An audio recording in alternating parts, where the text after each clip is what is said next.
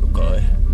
Get cat cat to Get radio Get cat radio 非常にですね、ガーッと来てですね、いいんですガーッラジオです、ガーッえーこのプレイはですね、ガーッと叩きついてやるよガーッと来たットレジオだお前時が来たガーットレジオガーットラジオが復活する前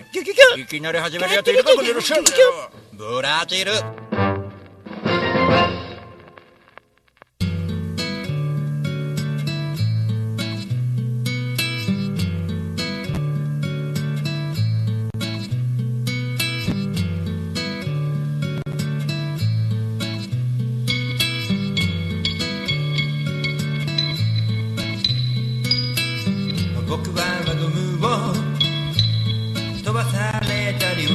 ていた。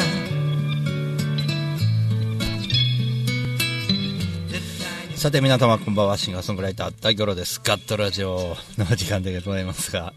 えー本日はですね10月も、えー今日で最後の2018年10月、えー最後の、えー月曜日となりましたが、えー皆様いかがお過ごしでしょうか？もう11月ですね。年末ということであのーまあホールが終わって9月のサイクルでホールワンマンができるという感じで、まあ、あれから1ヶ月ちょっと経ってるんですけどもまだ何年も経ったみたいになってるんですけどね。また来年のことを考えて、えー徐々に徐々に、まあ、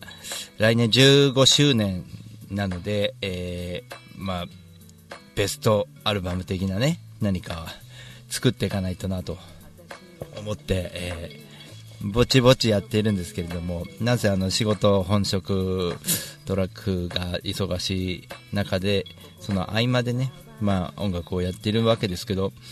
その、ちょっとね、話もね、あの、今回したいなと思ってて、あの、Facebook の方で、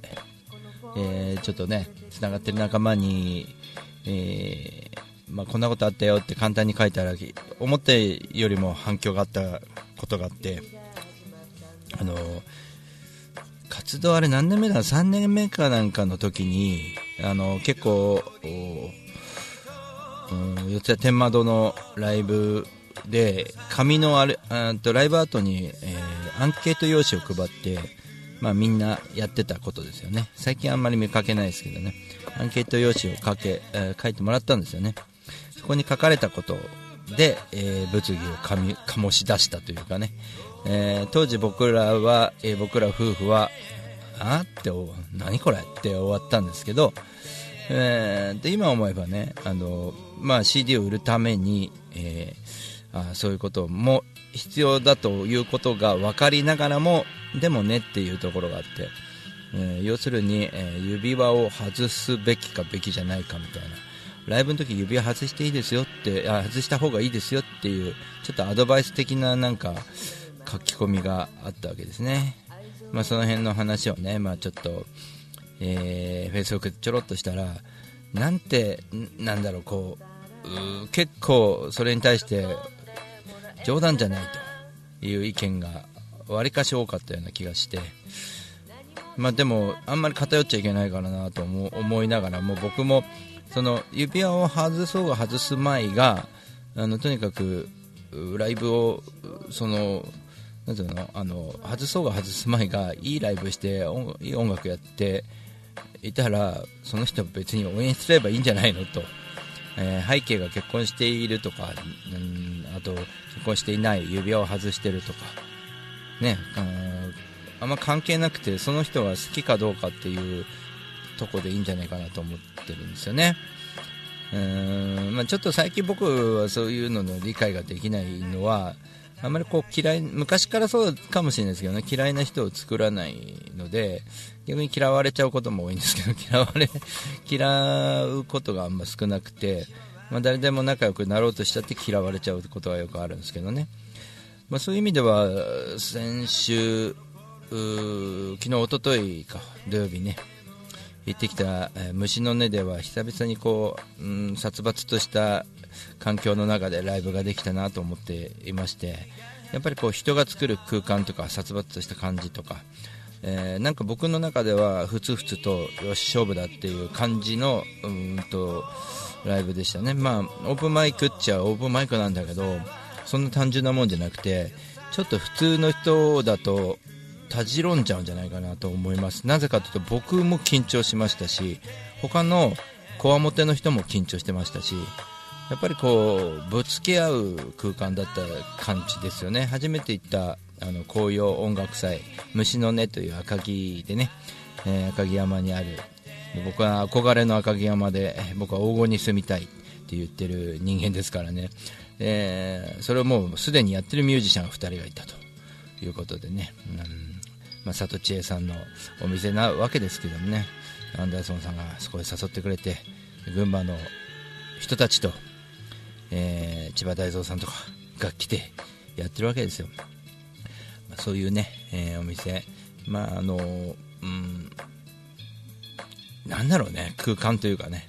とにかくそういうところでちょっとやってあのライブというできればライブしないで見てたいなとって思うぐらいちょっと、えー怖かったというかね、うん、ここでやんかみたいな。でもやりなんとかねやり遂げてやっぱりこう思ったのは練習とかじゃねえなと思ってこのメンんとメンタルみたいなところ結構大事だなと思ってましたね。あのミストーンとか上手にやろうっていうんじゃなくてねやっぱり練習とかじゃないなとちょっとやっぱりこう非常に感じながらね、うん、やってきまして、うん、まあいい勉強になったしあのこうあんまりニコニコニコニコしてるだけっていうのもちょっとね僕の中ではあの最近はね自然とニコニコが出ちゃうんですけど、うんまあ、いいことっちゃいいことなんですけどねこうステージ立った時はやっぱりこうちょっとあんまり寄り添わない形でもいいのかなっていうのはちょっと思ってて、まあ、デクルテレビの方でちょっと演奏のシーンは上げましたけどちょっと僕自分ではちょっと分かんないですね。どんなんだ。これどんなんなんだろうと思ってね、うん、ちょっと雰囲気は違うかなと思うんですけど。とにかくね、あのー日々日々いろんなことやってて、えー今ねあの一番思ってることとしてはあのえー音楽そのそうそうそう。だから指輪を外すかどうかの物議のあの書き込みでみんないろいろ書いてたんですけどあのプロとしてそのなんていうのかな事務所と契約あるある人はまあでも指輪外す方針だったら外さなきゃいけないよねとかっていうのもあると思うんですよ。ね。うん、それはそれで一つの会社の戦略としてやればいいと思うのでそれ素晴らしいことを、うん、売り上げにその指輪を外すことで売り上げにもし貢献できるならば、えーそれでいいんじゃないかって思ったっていうことを言った上でさらに言いますとそんなことで売り上げ変わんのっていう部分もありますしね、あのーなので例えばまあいろいろあると思うんですよね。あのラーメン花月で僕はバイトしてた時やっぱり食品を扱う以上は指輪を外さなきゃいけないとかそういうことと同じような考え方もできるしね、うん。なので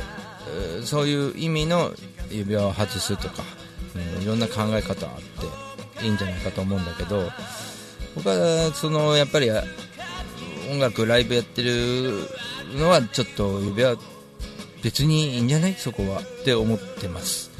うん、食べ物屋さんだったらちょっと指輪外そうっていう心構えは心ん、うん、と方針は必要だ、うん、かなとは思いますけどね。お店ちょっと指輪してるからちょっとなんか衛生的にねって思われたら良くないんでね。あの飲食はねちょっとそういうとこも絡んでくると思いますんでね。そういう考えが考え方かなと思います。だから僕がやっぱり一番やってるのはだ何でこれあの真面目に仕事してねえじゃんとかって思われるかもしれないですけどあの僕休むことも仕事なんですね僕の場合は。あのドライバーって事故を起こしてはいけないんですよ。当たり前のことですけど。なので寝るっていうのも仕事なんですよね。なのでうんとなんつうかな睡眠よくとるとかここで体休ませるとかいうことも含めて、えー体調管理していくんですね。で、えーここからがみんなに聞いてほしいことなんですけどあいついつも元気でいいよなとすごい元気だよね。よくやってるよ寝てねえんじゃねえかとかって言うんだけど寝るの仕事なんで寝てますしあのあいつ元気だよねって元気じゃないとできない仕事なんですよね。なので音楽にもそれが反映されているので元気にいろんなとこ行っていけると。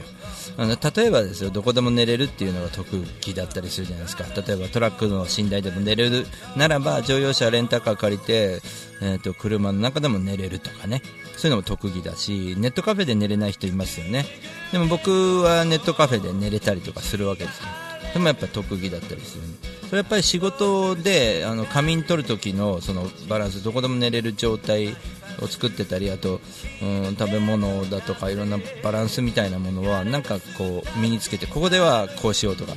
ここでなんう食べちゃった後で眠くなるなとかね。歌もそうですね。これ歌う前にここで食べちゃったら、えー、声が出ないなっていうのとなんかそういうのとリンクさせてやってる気がしますね。エルシオン君こんばんは。どうもです。そういう形でいろんなことをこうあの絡めていっているのであのだから不適,、えーと、不適合者要はあの音楽やってるとなんか社会に適合してないあいつは好きなことを歌って好きなことをやってるだけでしょっていう感じなんですがもちろんそうなんですけど社会人としてやることをやった上でやってる人の方が多いんですよ、実はね、ミュージシャンも。えー、張さんこんばんは、えー、高速バスは苦手だけどね、高速バスは僕はもう乗らないですね。うん、自分を守るために僕も睡眠とってるのでね、うん、僕もちょっと高速バスはダメですね、寝れないですね、あそこは危ないです。ね、クッとかなったりするもんね、大丈夫か、運転手みたいなね。まあね、だからそういう意味では電車の旅なんかでも安心して乗っていけるしああいう人たちは訓練されてるんでね。あのちょっと高速バスはちょっと訓練がちょっと最近足りない気もするんですけどね、うん、だからやっぱりこうドライバーが何なのっていうところとかミュージシャン趣味でしょとかってね。そういう話じゃなくてね。どっちもバランスよくやるんだけど例えば真面目にあの会社の言うことを聞くことも、え、必要だから。土曜日出てって言えば土曜日出て、え、音楽を後回しにする。ところが昨日の一昨日の虫の音みたいにあの飛び込みで入ってってやってって言われたら分かりましたと。やるのも仕事なわけですよ。それで投げ銭稼ぐね1円でも稼いだら仕事なわけですよ、まあ、とにかくそれであの僕は頑張っていってるのでそのなんつうのかなこう音楽やっていくのに指輪から始まって外さ外してこうやってやっていかなきゃいけないしとか言われ言われようはないしようが好きにやってることが実は一番その支持されることだったりする商売でもあるんですよね。ところがあの、それをだから飲食店とか、僕やってるドライバーの仕事で好きなことやってたら、それは危ないよねってなるわけじゃないですか。表現っていうのはそういうもんじゃないかなと思うんですよね。あの、あと一色単にしがちですけど、例えば、例えば僕が「かみさん元ヤンキー」って歌を歌ってたとするじゃないですかね。あのライブで。実際あるんですけど歌ってたりするんですけど、うん、とんでもない歌を歌うあいつとんでもねえやつだよと。そのライブの時は思われてもいいわけですよ。だからトレーラー運転してる時もとんでもない運転するよってそれは違うよねっていうそのギャップはちゃんと感じてよっていうところもあって。そういう人ってたくさんいっぱいいると思うんですよねそのたくさんといっぱい一緒ですけど。あのなんかこうなんつうの普段アンダーソンさんもそうですよね。クレイジーな曲歌うけどあと普段はすごくお堅い仕事をしてる。それがロックだったりするんですよね。それがやっぱかっこよかったりするんで。まやっぱね、そういうの、あ、釣太郎さんこんばんは。そういういろんなことをね、あの、含めて、楽しんでね、いきたいなと思ってますけどもね。ま、そんな意外に指輪の話が、あの、みんなに反響があったので、ちょっと喋ってみましたけどもね。えー、さて、えっ、と、歌旅が年末年始やっぱり今年もやっていこうと思ってるんですけど、えー、歌旅の方なんですけど、えー、いろいろ今日もちょっと、えー、SNS で書いたんですけどやっぱりあのー、八戸から苫小牧にあの行きも船で渡ると相当安かったんですよね。それをしばらく気づかずにいて、えー、新幹線で渡ることを集中させてたんですね。鉄道鉄道っていう頭があって。えー、ところが青森の方の親戚の方に行く用事がなくなったのとあと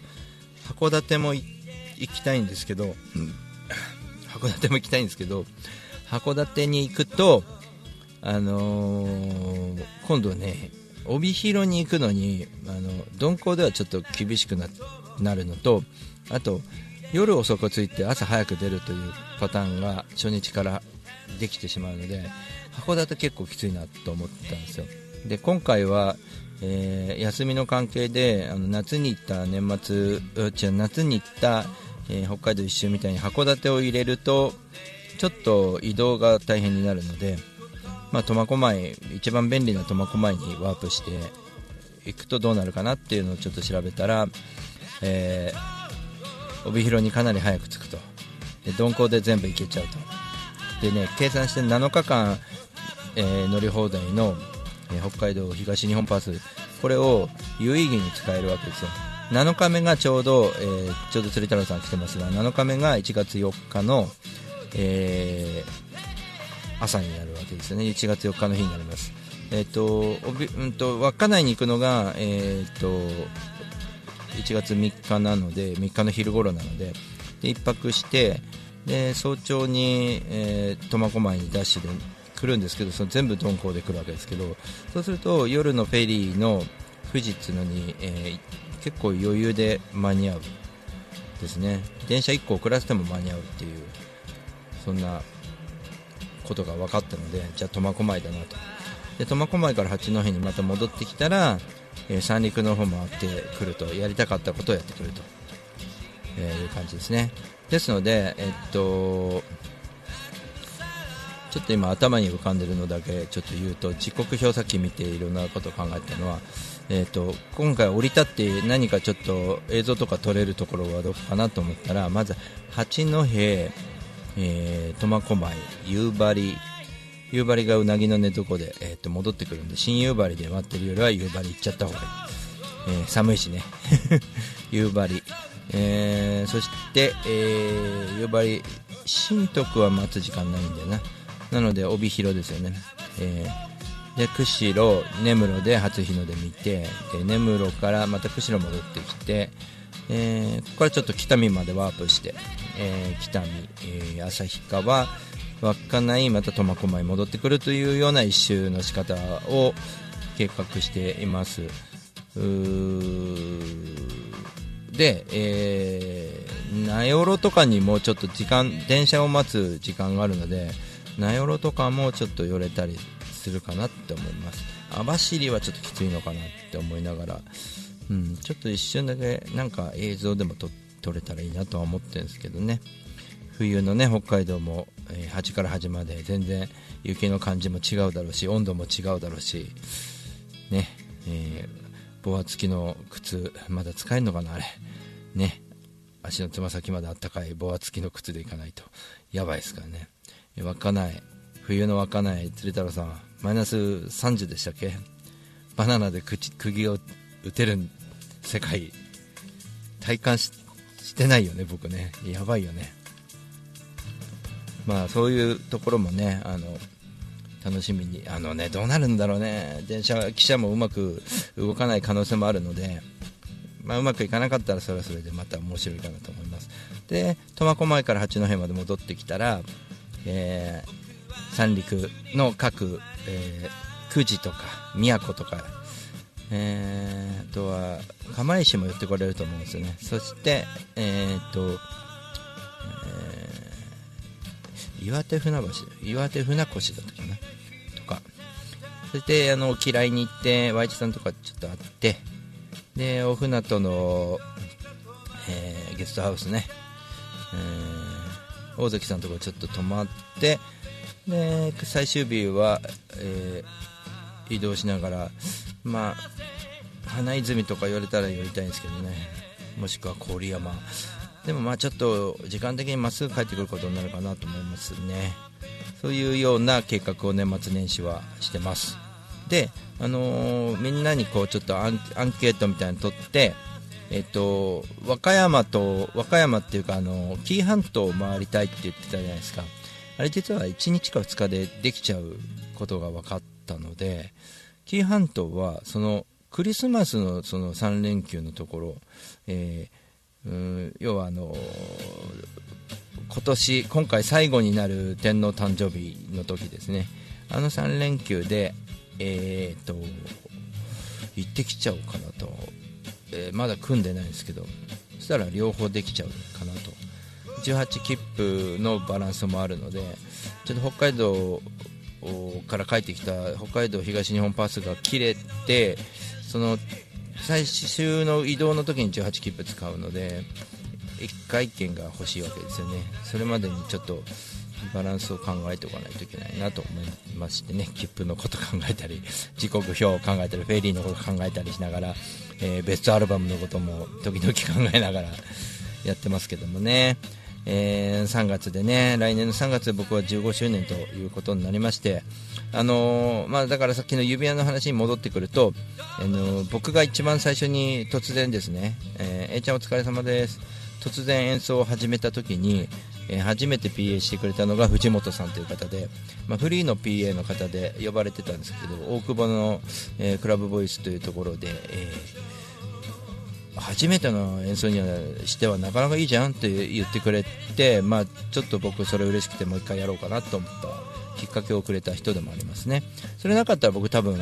音楽やってなかったかもしれないですよね。もしかすると。本当に緊張したんで初日